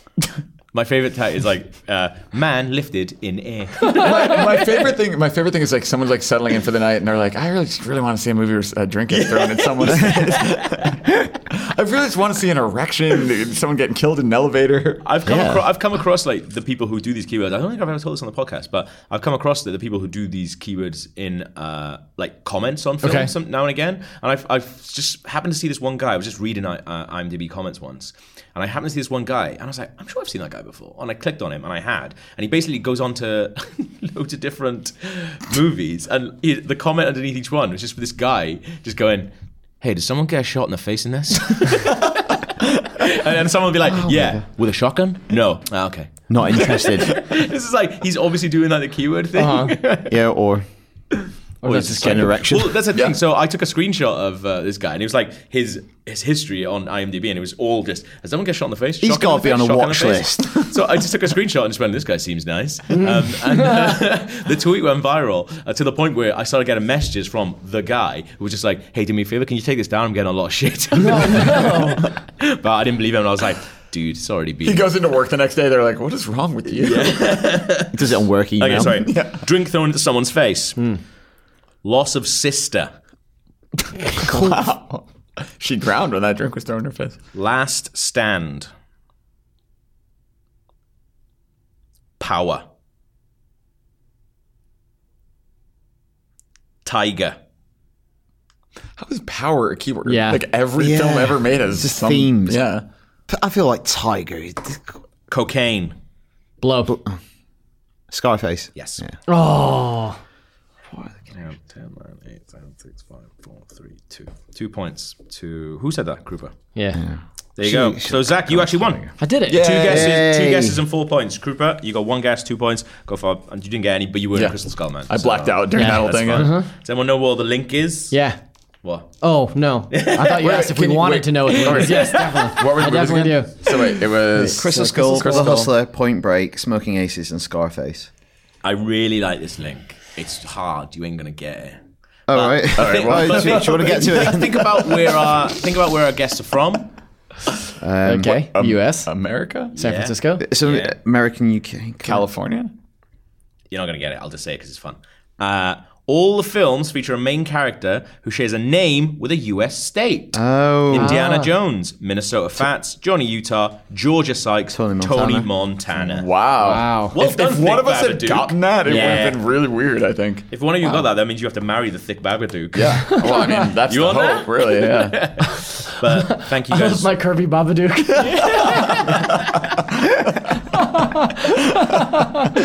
Uh, well done, guys. You guys were very, very good players. Let's finish things off with some feedback. All right. Uh, Okay. Am I first? I'm first. Oh, okay. Um, yeah, yeah, sorry, I kind of fucked that up. Sorry. A little bit inside baseball. I wrote a number two that looks like a number one. Um, this is from Dominic Heller. Um, I Don't read it. Don't read it. Don't, don't read it. I assume this is what people were talking about last week when I wasn't on the podcast. No, that was I. Here is my very weird body skill. I can raise my pulse, literally the beat of my heart, whenever I want. it's like Eugene Victor Toombs. He could do that. I somehow force the feeling. yeah. you can fucking do that. This is our X file Hear me. Uh-huh. Um, I can raise my pulse literally, the beat of my heart, whenever I want. I somehow force the feeling you have when falling, like in a roller coaster, and my pulse raises immediately, going up to around 180 BPM. Jesus. is, it is not a mind thing. I don't think of anything. I did it while reading, for example. But since this inner body pressure weakens my legs, I can't do this while standing. so Please do not try this at home so I ha- standing. so I have to sit down or lay down to do it. Don't think this is a condition or so. I'm a very healthy person. Found out about this skill when I was 12 and now 29. Cheers, Dominic. Wow, does any, does anyone else have? amazing. I, was, I put this in also. Like, do you have any weird body skills? You got anything good? I have a. I can. This is. This doesn't play well for radio, but I have a. I can. I Wait, have, this, I have like this extra thing on the side of my foot where I can just do that. Or not. Uh, that makes it sound like I have like a growth or something. I can't see what you're doing, and I'm actually pretty glad that I can't. Oh, Wait, what's he doing, Gav? Oh, I thought that you were making the noise. What is No. I'm making the noise. It's this. Yeah.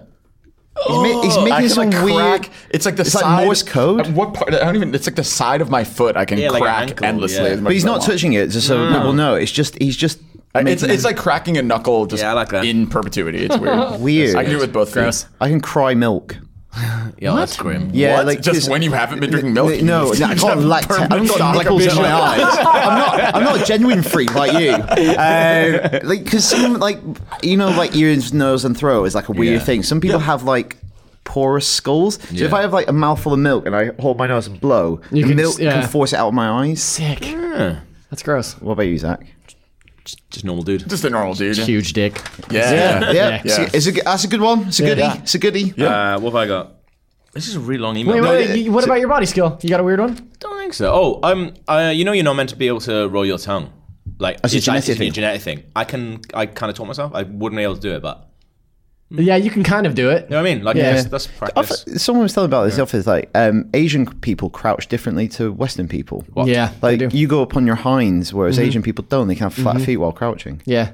I'll show you later. So when I was a kid, I, I had, uh, I mean, my legs are double jointed, so I used to be able to like lay on my stomach and bend my feet all the way flat. Whoa! Yeah, Like a but I don't know. But I don't know if I, yeah, exactly. But I don't know if I can do it anymore. Ooh, we'll try that later. Yeah. At loading. I like how you Um, didn't mention that in the weird body skill. I don't, I don't know. If I had a massive dick, I'd Well, I lead with went- that. Fair, Yeah, fair. yeah. I don't have a I'd dick always joke. lead with it. Classic Zach Ryan. And yeah, I'll put this in because there's a lot of effort in this email, but it's just rapid fire. So maybe just do the ones from me and you, All right. the highlighted ones. Oh, sh- oh, these are all questions. Yeah, yeah. put. Jesus. There's one about Mad Men though. You should want to read that. I've highlighted that there's, one. there's another one about Mad Men. Awesome. Uh, will Krupa consider doing a follow-up video of the IGN team playing Overcooked now that it's on Switch? The Let's Play videos are great when he has time when he has time to explain game mechanics to the rest of the IGN UK team. No, because it was a pain in the arse to do the first one, and people got really angry playing that game. Joe's like I didn't like doing that at all. I know you didn't. We had to, we had, like I actually it was one of those things where Joe got so angry. Like I was meant to be editing it, and I said to Dale, I was like, "Dude, you're gonna have to edit this because I just don't want to watch that again." Because Joe was like so angry. Yeah, you kept putting like- meat on the floor. Yeah, though. he You, but you, but then I think you realised, and because you're devious, Yeah. you were like You were egging him on because Yeah. you Yeah. kept going. Oh, where, where should I put this? Probably put this on the floor. what's that? What's that? Raw steak? That's going on the floor. I really like Overcooked. Is is it? It was it's shit on Switch, isn't it? It got Or- patched. Yeah, it got patched. Or it's going Yeah. to be patched. Sweet. I can't remember. Okay. Yeah. If I It's like had want to play it again, I love it. slowdown. Yeah. Yeah. Yeah, which isn't um, great for that game. No, because it's like going around. But like, yeah, that's Imagine some that of happening in real life in a kitchen where they're just like cooking your meal and they're just like all of a sudden they're in slow motion. Now you're on a truck. Oh, on a That's that's breaking apart. Yeah, if you, you can check out that Let's Play. Actually, it's still really good. Like even because we cut out all Despite the, Joe's all, anger? all the naughtiness. Joe didn't say anything. like, we just cut off his mic. So He's just like this on the fucking video. Alicia's crying. Jump cut. Since Gav references Mad Men, Sopranos, and The Wire periodically, these are all based in America. Is there a Welsh TV show that is detective based or crime based that takes place in Wales in the decade of the 60s or 70s? Would that be your ideal show? Would it? I, I basically put that in because I actually wanted to know: Are there any Welsh TV shows? There's lots that of you, Welsh that TV you're a fan of. Uh, not really. Like The Prisoner, that's like a famous one, but it's not really Welsh. Set in Wales. There's a oh. bu- like there's a thing at the moment that's happening in Wales, and I'm genuinely annoyed about it, which is why why I don't watch any of the shows. Is because when like stuff like the killing and like the returned and like all those and like what is it like the bridge and all those Oh, like Nordic like, dramas like Scandi yeah. noir. when those started like really kicking off and like we've got a channel 4 and they, those were playing at like 9 o'clock like prime time on a like on their in their original language.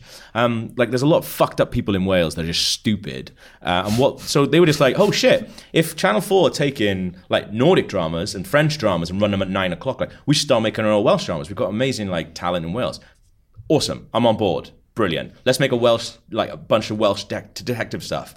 The people in Wales are so, some people, some producers in Wales are like so shit that they don't have the confidence in themselves. So what they did was they filmed these shows uh, in Welsh and English back to back. And then what they did was they released the Welsh language version on the Welsh language t- um, uh, channel called S4C, and they released the English language version on BBC Wales. And I'm fucking furious about it. Like, that's That's why I don't watch any of that shit. Do you know original Yeah. Tod Browning 1931 Dracula? They Yeah. filmed the regular movie during the day, and then they used to get um, like a Spanish cast in the evening and did the Spanish version. Yeah. And so they just like they could basically double up on all the sets. Yeah, they would yeah. literally shoot what they were shooting in the day, but with a Spanish cast. They did that for Force Awakens also. Yeah. Oh, Exact they same do that for all the movies. We just don't realize because of our Western centric So wait, you would view. Rather have them just broadcast the Welsh version? Yeah, absolutely, man. Just get behind it and like introduce, you know, potentially millions of people to this amazing language. Do- do you know or much film about it fucking back to back in Welsh and English and waste so much time and fucking money. Do you know much about the Welsh people or their language? No.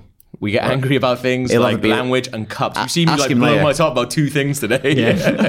I'm not talking about the cut. Uh, I'd love if the you went off at them in Welsh. That would really freak them out. Yeah, that would be pretty good. Are you, you're fluent? Yeah. I take Yeah, yeah, yeah. It's his first language. Yeah, Ah. I learned it like basically at this before or at the same time. Uh-huh. Like, yeah, it's good. It's a good language, good people, except when they make stupid TV decisions. uh, I'm actually genuinely annoyed now. Um, let's, let's read Oh, me. The All Lord. Joe ruined the prestige, says Laura. Uh, all caps. Several exclamation points. Uh, it says, My life has changed quite significantly over the last year after meeting my current partner. My Friday nights used to be about debauchery and booze, and now they're about Star Wars Lego and slightly less booze. Uh, am I just reading the highlighted part? Yeah. Okay. Uh, my biggest, happiest conversation was your guys' podcast, which we listen to when possible. My boyfriend's fairly obsessed with you all, and you were fucking funny. Yeah, you highlight that part. Yeah, of course. exactly. Fucking done you, mate. However, for the last year, my boyfriend's been begging on about the prestige due to the various factors we have not been able to watch it until yesterday. But unfortunately, you ruined the magic for me after listening to one of your podcasts a couple of weeks ago. Ruin the magic. I see what Uh, he did. Oh, oh, great! Now you ruined it too. Thanks. Uh, Spoiler: Phil's got magic. I got all the plot twists, the, all the plot twists uh, straight away, and therefore you did fucking ruin it. My question to you is: Has anybody ever ruined films that had the potential to be fucking amazing for you? oh God. Yes. I gotta. Sorry, Many, many Laura. Shit. Wow. What's I mean like I So, feel well, like to a be cut-off fair, it point. What are, what are the statutes of limitations on, I think, on a 12 I year think old that's, movie? film, I think that's fair game. I think. Like, you think so?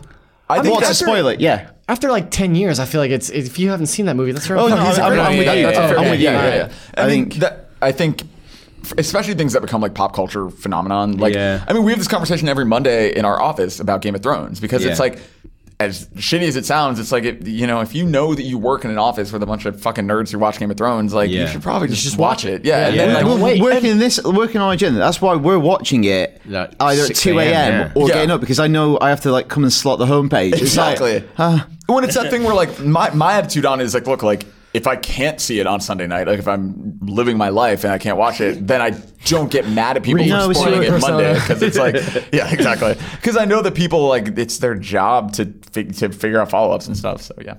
So anyway, so what have you had ruined for you? Anything? I mean, can like my running news, like I get everything ruined for me because it's like anytime any Star Wars, like I had everything in Force Awakens ruined because it's like we had to cover a bunch of the leaks Yeah. and yeah. I had Twin Peaks ruined for me. I, I did Uh, actually know who ruined Twin Peaks for me. Oh. Joe, M- Mitch Dyer. Really? Oh, that doesn't surprise me at we all. Are, we were having a meeting. Where we were writing shells for E3 a few years ago, and he just said it in a really blasé way. And I know that show's been out for years and Yeah, years yeah. and years, but it's just before the like they announced the new one. Right. And it's like, oh, I think I'm going to watch that. I've never watched it before. And then it's like, Don't it's- say no, I'm not. yeah. But like it said, the major mystery. Yeah.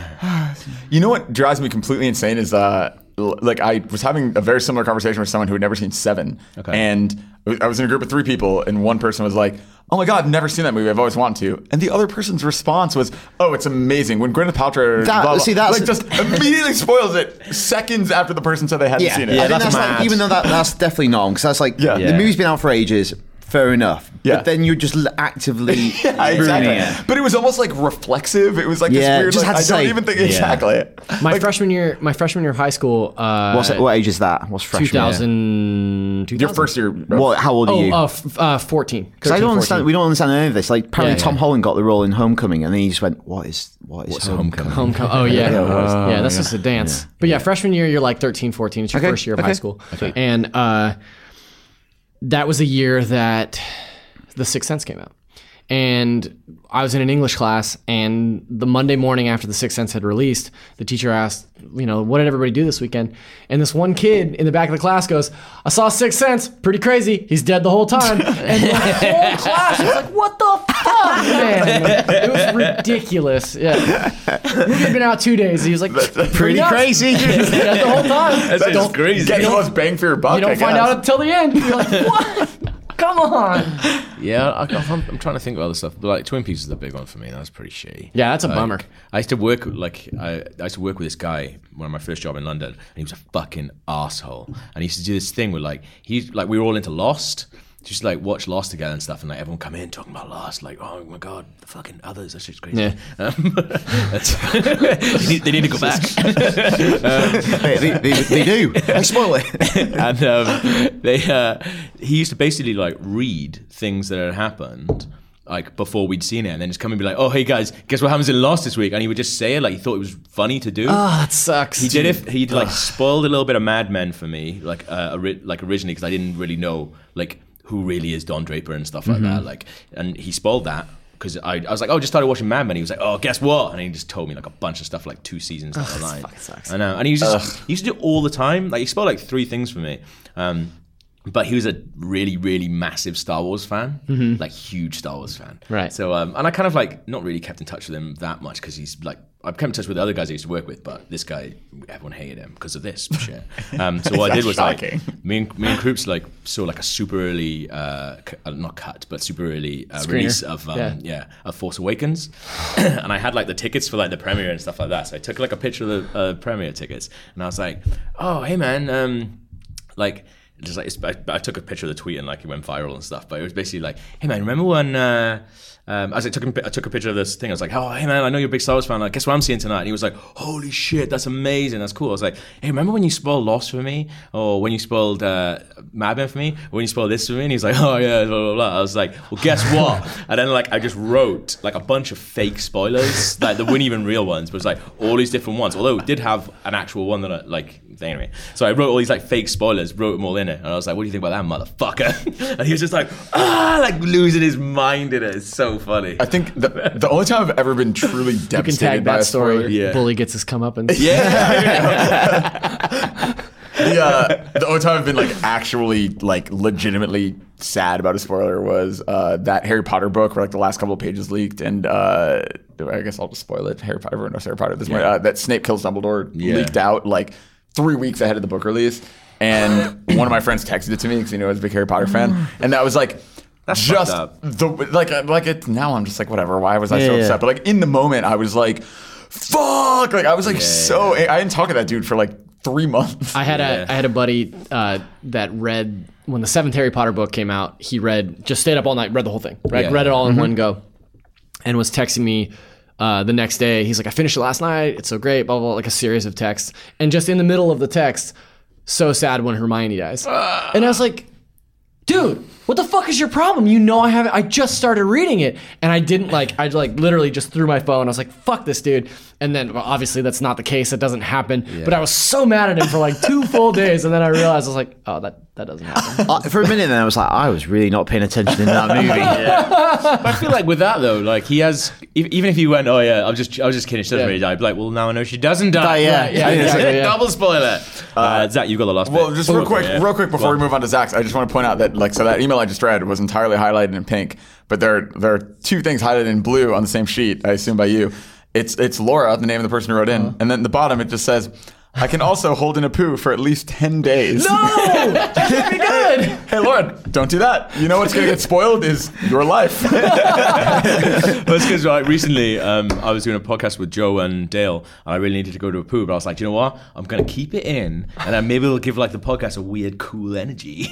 and it did. No. No, because they were just thinking about Yeah, it. yeah, but, uh, yeah, they- they put they- Joe off if anything. They thought about my poo a lot. Yeah. What you got, Zach? Nothing that good. Ri- Richard writes in In my office, some filthy cunt, not me, is clipping his toenails in the toilet ah. cubicles. Ugh. Regarding dorm rooms, I used to work in the cinema in. I don't know, some British word. Previously mentioned by Gav on the podcast. In our living room, we had a massive Michael Clayton banner with George Clooney's face covering one wall, a little bit classier than a fucking Jaws poster, yeah? Wow. So you get emails about whether loot boxes are a good thing? Yeah. so these two things. One, Joe read this email to me the other day, and he thought this was someone who sent it around the office about our toilets. He was Oh, like, "You can't, really? you can't be using language like that on into work email." Uh, and the second thing, I wanted to ask you guys this question. Oh, yeah, yeah. Oh, did I Uh, rush through it? I'm sorry. do you clip your no? Um, we, we said this once on the Yeah, we podcast. Like, once what posters did you have in your room at university? we were, Ooh, we were saying like one. because everyone at like university has you like, and I like similar age. We yeah, have, we had, like Texas Chainsaw Massacre, Star Wars, Jaws. Jaws, Jurassic Oh man, Park. I'm a pretentious fuck. So I had like Amelie, and I had like I had like a bunch of yeah. I You like fucking, of course, you had Yeah, all of exactly. it. I- Jesus I actually, Christ. yeah, I, uh, Seven Samurai. I don't know if you've seen it. It's actually the inspiration for Star No, Wars. That was totally Hidden like I was, Fortress. I was definitely that kid freshman year of college who like anytime anyone came in my room I was like, oh, have you seen uh, this this French film Amelie? It's like very and I would just like Is it- just is it before they even answered, I would oh. Andrew's so sensitive. and Actually, like, it, re- cultured. it reminded me like from Kiwi Countdown, but I, I had like a Polish version of The Hustler, like in our living room, like for ages. Yeah, that was really. But what good. we, all the, we've seen like the Eastern European posters Oh, for a lot crazy. of the um, Hollywood movies Yeah. because they would just do their own versions. Yeah, yeah they're fucking wild. The Star Wars ones amazing. especially are Yeah. really Houses cool. amazing. Yeah. Yeah. What do you What do you have? Um, my college dorm, I had uh, The Strokes. Nice. Um, I had a Japanese Star Wars poster and The Clash. nice. Yeah. Wow, That's good. Music Very boys. Good ones. Very good. Yeah, I was. Uh, I had definitely an Amelie. I had Eternal Sunshine. I had the only one comes slips down is Home Alone 2. I love that He's pigeon it. lady. Yeah, this is like my Mrs. Doubtfire Yeah, poster. yeah. is, like, Oh, really flubber. bad. I don't, I, you, just get, like, you gotta go. I go. I don't know if you've seen the the film Flubber. It's, it's beautiful. It'll change your life. Where are you going? Amazing. Uh, yeah, one more thing before we go. Uh, yeah, so if you want to write into IGN UK feedback at IGN.com with stuff, you can. Stop sending stuff about poo, though. It's too much now. Um, but we are going to be doing IGN podcast 400. Yeah, we might need Live. to finagle the numbers a little bit. Yeah, That's what we did. 400. We Yeah. skipped 500, so we Uh, went to be 499 honest, to we've had so many specials Yeah. over the year. This is like episode 420 probably. Yeah, yeah. So we're going to be doing a live show on Friday, September 15th um, in London. Uh, the closest place, uh, the closest tube station is Old Street. Um, but all the details for the venue and like how much it's going to cost and how you get there, what time and shit like that, it's all going to be in. Uh, you can buy tickets, the first batch of tickets, right now while you're listening to this. Um, if you go to, I don't know, where can they go to?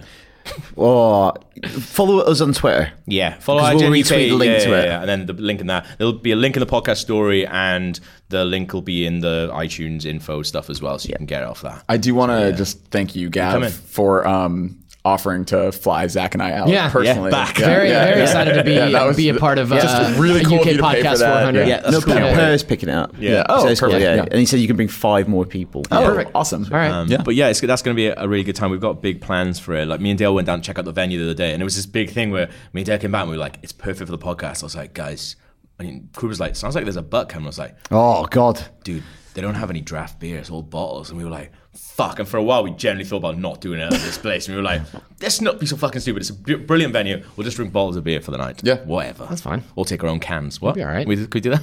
Yeah, because you're the talent. Excellent. Yeah. Uh, thank you guys for coming on this podcast. Thanks for having us. Yeah. It's going to be an It was a lot of amazing fun. week in uh, Gamescom. That's going to be good, isn't it? Yeah. Yeah. Excellent. Thanks, guys. We'll see you guys next week. Bye.